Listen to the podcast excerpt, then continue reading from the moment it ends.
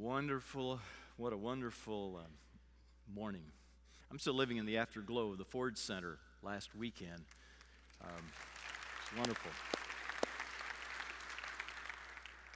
And uh, this service today, this weekend. Today we begin a new series of messages that will take us into the seven detailed accounts of people becoming Christians in the book of Acts, and we're calling it A Better Story. What if your life could take a turn for the best? And each week we're going to see real people, just like you and me, move from one place to another. Their lives taking a turn for the best. So today we're going to look at the multitude in Jerusalem in Acts chapter 2 as they moved from guilt to grace. They had called for the blood of Jesus and they were confronted about that. They were guilty as charged, but they moved from guilt to grace. Then next week, we'll move from confusion to clarity. This is from Acts chapter 8. The Ethiopian official who met the young deacon Philip on the road to Gaza, and his life was changed for the best. The next week, we'll look at Acts chapter 9, from rage to redemption. The. Uh, the Apostle Paul wasn't always the Apostle Paul. He was Saul, and he was breathing out threats against the infant church, and he was merciless in his persecution of Christians and Christian families. But his anger was redeemed, and we'll look at that uh, turn for the best in the life of Saul. Then the next week, from seeking to security, the household of Cornelius. This is a man who was a Gentile. He was searching for God, and he needed uh, direction. And so Peter was directed by God in a vision to go to the household of a man named Cornelius, and he and his whole household were converted to Christ. Then in chapter 16 of Acts, the next week, we'll look at from living to life. This is Lydia, who was a seller of purple. She was a bright, successful uh, businesswoman, but she was not a Christian. She became a Christian, and she moved from just uh, making a living to making a life. Then, also in chapter 16 of Acts, we'll look at the Philippian jailer who was ready to run himself through with a sword. He was suicidal, but he moved from being suicidal to being saved. And then we'll conclude with Acts chapter 17. Uh, the Apostle Paul speaking on Mars Hill to the Stoic and Epicurean philosophers. They were riddled with doubt, but many of them moved from doubt to discipleship. That's where we're going in the next seven weeks. And it makes perfect sense for us to be living here for the next few weeks because we've just come away from a season of meditating on the cross. We've just come away from last Lord's Day, Easter Sunday, when we celebrated the empty tomb, the truth that Jesus has broken our chains of sin and death. And now we're going to see how the crucifixion and the resurrection are followed by the preaching and teaching of the message of Jesus to the whole world, so that all people everywhere can see their lives take a turn for the best. Look at these words in Luke chapter 24, verse 36. The Christ will suffer, that's a clear reference to the crucifixion, and rise from the dead, a clear reference to the resurrection, rise from the dead on the third day, and repentance and forgiveness of sins will be preached in his name to all nations. That's the life change that we're talking about, beginning at Jerusalem. So I hope you see how the crucifixion and the resurrection are followed by the preaching and teaching of the message of Jesus to the whole world, beginning at Jerusalem. And so we'll begin this morning in Jerusalem. And since we're calling these messages a better story, let me tell you the story of what went on after the resurrection. Well, Jesus appeared to his disciples no less than four times. The first time, he miraculously entered a locked room and showed the disciples his hands and his side. And John, who was there, he was an eyewitness, said they were all overjoyed. But Thomas was absent. So, on the second occasion when Jesus appeared to them, again miraculously entering a locked room, he took time to personally convince Thomas that he was indeed alive. Then, the third time, Jesus met with his disciples on the seashore for a fish and chips breakfast. And he personally took the time to restore Peter to his calling to be a fisher of men. Now, his fourth and final appearance was on the Mount of Ascension. When Jesus commissioned the disciples in Acts chapter 1, verse 8, he said, You will receive power when the Holy Spirit comes on you, and you will be my witnesses in Jerusalem and in all Judea and Samaria and to the ends of the earth. And after speaking these words, he was taken up into the clouds, and as the disciples stood there, suntanning their tonsils, as they watch him ascend into the clouds, two men in white said, Fellas, snap out of it. Jesus, who's been taken up from you into heaven, will come back in the same way you have seen him go, and we are living in anticipation of that day. So the disciples got busy. And they prayed and they selected Matthias to join them to take the place of Judas, one of the twelve. And the number of believers by then had increased to 120. Well, 10 days after Jesus ascended into heaven, 50 days after his resurrection from the dead, the disciples were all together in one place and something miraculous happened. Jesus had told them to go and wait for power on high, and this was the day. There was a sound like the blowing of a violent wind from heaven. Now, we're not talking about an east to west wind or a west to east wind here. We're talking about a violent wind from heaven. We're talking about a wind that was coming from heaven, and it was happening indoors. And there were also what appeared to be tongues of fire resting on their heads, cloven tongues of fire. They're filled with the Holy Spirit, the disciples. And they begin to speak the word of God in languages that they had never before studied. And so, very quickly, a large and diverse crowd assembled thousands. And they were amazed that they were all hearing the word of God in their own native tongue. Of course, there were some cynics on the fringe of the crowd who made fun of the apostles and accused them of being drunk, but Peter spoke up to defend them, saying, Come on, folks, these men are not drunk. It's only nine o'clock in the morning. And the big fishermen went on to say that what was happening was actually prophesied in the Old Testament. It was a supernatural demonstration of the power of God. And then, look out, Peter steps up in the same place where he had denied with a curse that he even knew Jesus. And here's what he said in Acts chapter 2 Men of Israel, listen to this. Jesus was a man accredited by God to you by miracles, wonders, and signs which God did among you through him. And you, with the help of wicked men, put him to death by nailing him to the cross. But God raised him from the dead because it was impossible for death to keep its hold on him. Therefore, let all Israel be assured of this God has made this Jesus, whom you crucified, both Lord and Christ. When the people heard this, they were cut to the heart and said to Peter and the other apostles, Brothers, what shall we do?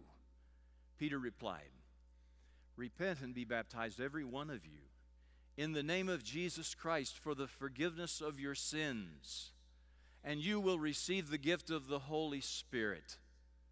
The promise is for you and your children and for all who are far off with many other words, he warned them and pleaded with them Save yourselves. Save yourselves from this corrupt generation. Those who accepted his message were baptized, and about 3,000 were added to their number that day. Everyone was filled with awe. All the believers were together, selling their possessions and goods they gave to anyone as he had need. They broke bread in their homes and ate together with glad and sincere hearts, praising God and enjoying the favor of all the people. And the Lord added to their number daily those who were being saved.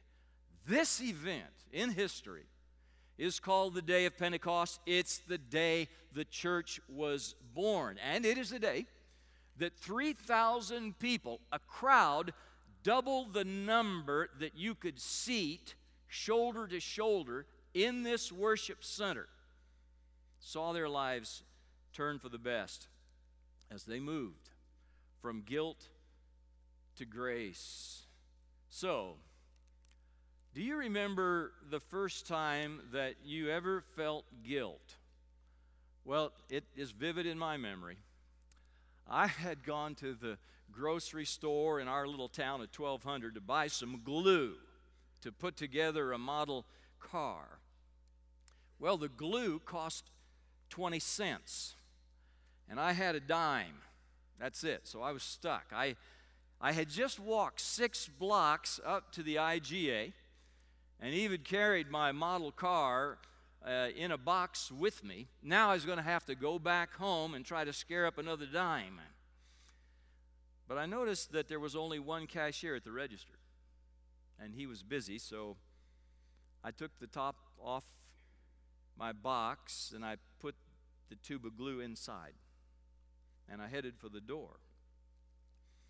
And old Mr. Lang, his wife was my first grade teacher, had finished checking out his customer, and he said, Hey, Kenny, come here. Let me see what you've got. I froze at first, then I sheepishly walked back and handed him the box, and he took off the lid. And he said, That's a neat car. What model is it? Did you put it together by yourself? What color are you going to paint it? I didn't hear a word he said. I was scrambling mentally to formulate a convincing alibi. my heart was about to beat out of my chest. The color drained from my face. I thought I was going to pass out. He put the lid on the box, he handed it back to me, and he made eye contact. And I remember that look. And I don't ever want to see that look again. And I wish I could say that I broke and I fessed up, but I didn't. I thought I got away with it. But did I really? I still carry a modicum of guilt today, 60 years later. but it does help that I just publicly confessed it to you. Unlike my wife, who was about the same age when her mother sent her in to take a bath, saying, You may use a cap full of bubble bath in the bathwater, Kayleen. Well, after a few minutes, her mother asked through the bathroom door, Kayleen, how many caps of bubble bath did you put in? Kayleen said, One. Two minutes later, out she came, soaking wet, wrapped in a towel to tell her mother through tears, I lied, mother. I put in two caps. That's what I call a conscience right there.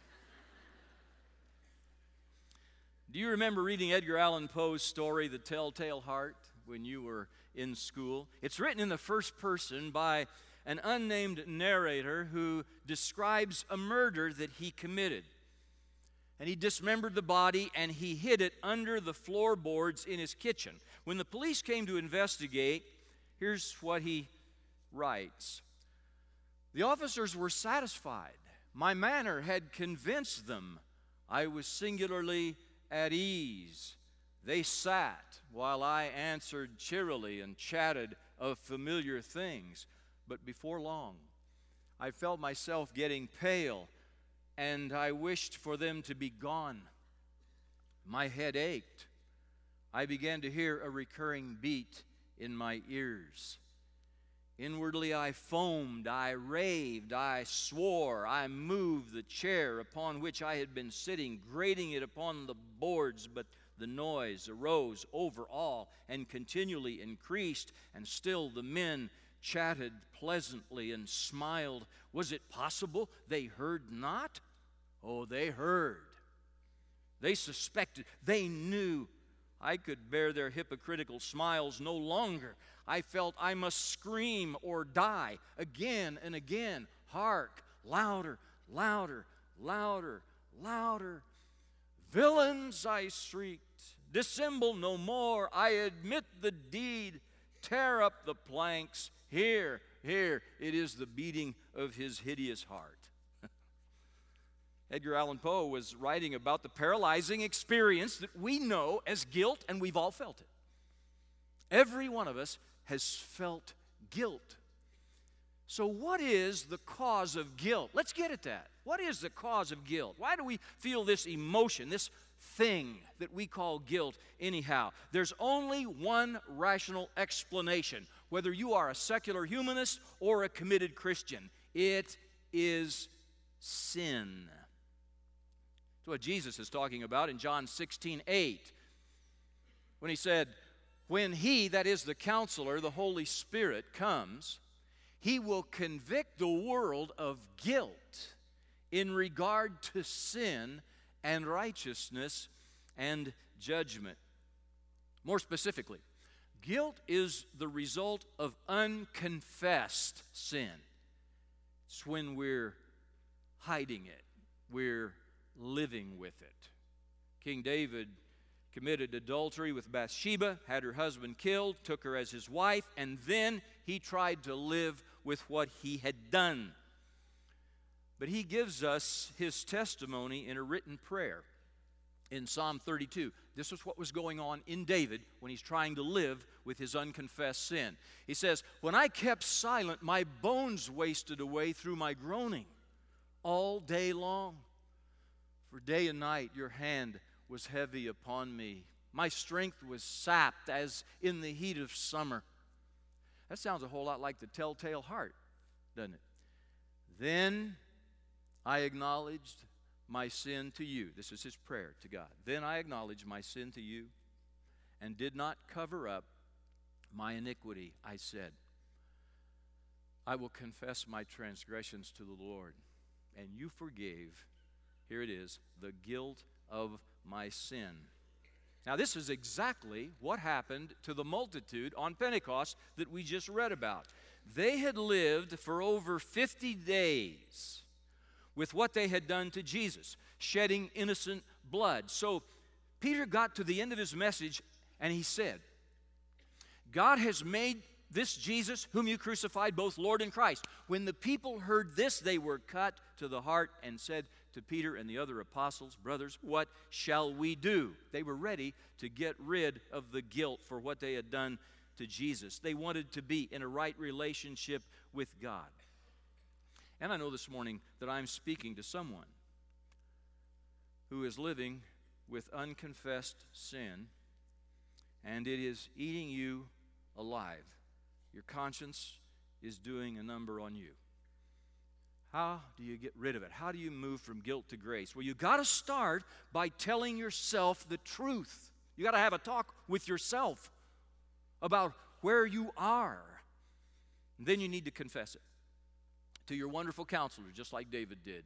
You confess it to your wonderful counselor first, and then maybe it would help you to confess it to, to a pastor or to your spouse or to a trusted Christian friend. James chapter 5 verse 16 commands us to confess your sins to each other and pray for each other that you may be healed. And that is a command. That is something that we take seriously. Those are imperatives. Confess your sins to each other and pray for each other that you may be healed. Don't live with the guilt of unconfessed sin. To move from guilt to grace, you got to start by making friends with the truth, the whole truth. Nothing but the truth. The truth is your friend, the truth is not your enemy. And I say this, and I know that some of us just don't believe that's a good idea. Honest confessions, spiritual accountability to someone else, those are terrifying concepts for you. You've not had, nor you de- desire, nor do you desire that level of relationship with another person. You withhold yourself, even from the closest people to you your spouse, your children. You withhold yourself. You're going to keep your secrets. Well, others believe that confession's a good idea. They think it's a good thing in the abstract but not in the concrete. It's a good idea, but you just don't want to practice it. Because you value your reputation more than your character. Now, listen, reputation and character are two different things, and character is better. Reputation is what other people think is true about you, character is the true you. Character is who you are down deep where you really live. Character is being real. And it's so easy to please people, impress people, have people think you're something that you're not, and you hide stuff. Hiding is kind of the knee jerk response to guilt. It's what Adam and Eve did in the garden. They, they were guilty, they felt guilty, they ran and hid from God. And when we don't confess our sin, our guilt plagues us with feelings of unworthiness. You remember the prodigal son, he got his speech together. He said, I'm going to go to my father and I'm going to say, Father, I've sinned against heaven and in your sight, and I'm no longer worthy to be your son. That's what unconfessed sin does. It gives us a feeling of unworthiness. And then, of course, the most severe guilt has the potential to even drive someone to take their lives, as in the case of Judas. Listen, friends, our culture, especially Hollywood, Broadway, Washington, D.C., that all dominate the media, they all feed on posturing. They all feed on pretense. But Jesus said in Luke 6 26, Woe to you when everyone speaks well of you, for that is how their ancestors treated the false prophets. There is something about it. When everyone speaks well of you, when you get these accolades, you get all this adoration from your fan base. Every time you make a move, it winds up on the front page of People magazine. It has the capacity to produce falseness in you. You, you don't you don't become a real, you're not a real person. You're a you are concerned about image and you wind up being being an image instead of a person. I don't think we get this. The fact that we can be too popular. The fact that when all people speak well of you, that it feeds your narcissism, it fuels your self importance, and it results in you becoming less transparent. It results in you becoming less vulnerable, less humble, less honest, feeling more guilty as we withhold our real selves from others. If we aren't already false, we'll become false over time. So push back on unconfessed sin. And if you do, you'll short circuit the cause of guilt. Makes me want to ask you when was the last time that you were thorough in a confession of your failures and shortcomings? When is the last time you got on your knees in prayer before the Lord and just laid it out before Him? It is the way we experience God's grace whether we're coming to Christ for the first time or whether we're seeking to live faithfully as a Christ follower. None of us is perfect, and we all need those times when we open our hearts and lay ourselves out before the Lord. And sometimes it helps to have a confessor, a friend you can trust to keep a confidence and share with them. The cause of guilt, we've seen it, it's unconfessed sin. What's the cure for guilt? Well, the cure for guilt is revealed in the text. This audience on the day of Pentecost, they had thought all their lives that the answer to the guilt of sin was good works under the law. That was the system. But our guilt cannot be removed by our good works. It cannot be erased by our good works. You see, curing guilt is not even possible for us. We can't make forgiveness and new life happen by our efforts. Remember the cross and the empty tomb. Guilt is the emotion that God gives us to bring us to the point that we see our true need. Guilt and shame are not a bad thing if they will bring us to the place of healing and wholeness. Remember hearing a doctor say, Be glad it hurts, because so long as a diseased appendix hurts, there's hope for a safe removal. The danger is if it doesn't hurt, that means the appendix has burst and the poison has spread throughout the body. So be glad. Be glad when you sin, that your conscience does a number on you, that it causes you inward pain, that it leads you toward repentance. That's what happened in our text. The multitude asked in desperation, Brothers, what shall we do? And Peter, under the inspiration of the Holy Spirit, said, repent and be baptized, every one of you, for the forgiveness of your sins, and you will receive the gift of the Holy Spirit. You only need to surrender, you only need to give up, you only need to let go. Let God have His way in you. repentance in your heart is the changing of direction. It's like you're walking one direction. I'm living for myself, I'm living for myself, I'm living for the world, and we turn around and we decide, I'm going to live for Christ, and you take that turn for the best. Baptism is the response of obedient faith. Baptism is not a work that you do, it's something to which you submit. You exercise your faith in baptism, you exercise your faith in what God will do for you in this act of surrender and submission. And if someone is too proud to be obedient in both repentance and baptism, they cannot fully experience God's grace.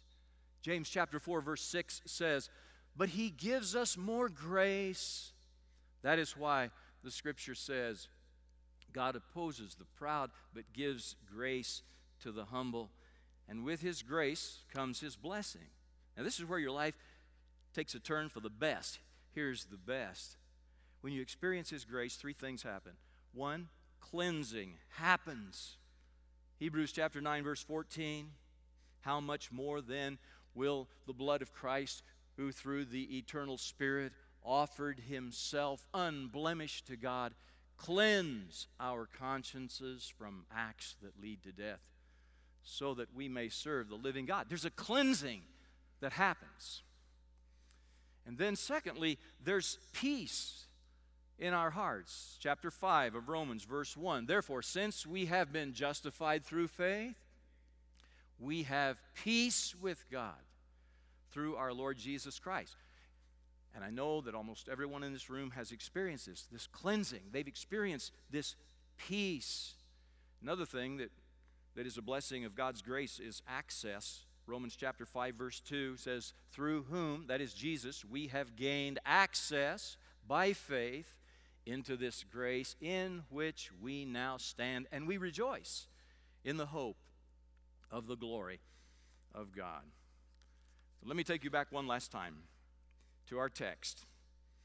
To the better story for 3,000 people who, on the day of Pentecost, had their lives take a turn for the best as they moved from guilt to grace. Just look at these phrases. Everyone was filled with awe. You ever been filled with awe? You know how that feels? The believers were gathered together and had everything in common. All of a sudden, there's community. They gave to anyone as he had need. Their hearts are enlarged for people around them in need. Every day they continued to meet together. They began to see God's treasure in earthen vessels in the other people around them, and they loved to, to be together, to assemble together. And then it says they broke bread and ate together with glad and sincere hearts, praising God, having favor with all the people. No wonder the Lord added to their number daily. It was the way these people lived, it was what they radiated, it was what they projected. And every time a guest comes in these doors into our assembly, I wish we could replicate what you see here in verses 43 through 47. I wish people would see this in us, everyone filled with awe, believers together, having everything in common. The rest of it. Let's never be cynical to the point that just another Lord's Day, just another church service, we're into the routine, into the repetition of it all. Let the grace of God just break out of your life. Look at where the multitude started that day. At 8 o'clock in the morning, at 8 o'clock in the morning, on the day of Pentecost, they publicly ridiculed the disciples who were supernaturally empowered to speak to them in their own languages. They accused them of being drunk. They disrespected them and attempted to discredit them. But Peter stood up and he was courageous enough to say, You, with the help of wicked men, put Jesus on the cross, but God has made this Jesus, whom you crucified, both Lord and Christ. And they moved from guilt to grace by a simple act of surrender and obedient faith. And we want every person to take this turn for the best today. And if you're ready, after the service is over this morning, our section hosts and our pastors will come to you. If you just are seated after the closing of our service, you remain in this worship center. We'll come to you and sit down and talk with you. We've got a good long time before the 1045 service and we'll have an opportunity to engage with you. But right now, I want to ask our servers to go and prepare the emblems of the Lord's Supper. As a church, the reason why we have a very high view of the sacraments, baptism and the Lord's Supper, is because they were a part of the activity of the church on the day of Pentecost. When these people, 3,000 of them, moved from guilt to grace, baptism and the Lord's Supper was a part of their experience. They broke bread together with glad and sincere hearts. And so we have saved our communion time for the end of this service this morning because just as in Acts chapter 2, they celebrated God's love and forgiveness, with the breaking of bread, we want to do the same thing now. As we remember Jesus, his body beaten, his blood shed for us. Will you pray with me? Father God, I thank you that we have the written record of the beginning of the church. What a day that must have been. I look forward, Lord, to seeing it reenacted or projected on a big video screen in heaven. Just can't imagine what that would have been like. Day of miracles. People hearing the good news about Jesus in their own language miraculously and responding by the hundreds, the thousands. And Lord, uh, we thank you that just as they enjoyed breaking bread together, that in these moments we would celebrate in that bittersweet way that we always do when we have communion. We would celebrate the sacrifice that was made for us on Calvary's cross by our wonderful Lord that enabled us to move from guilt to grace. In Jesus' name, amen.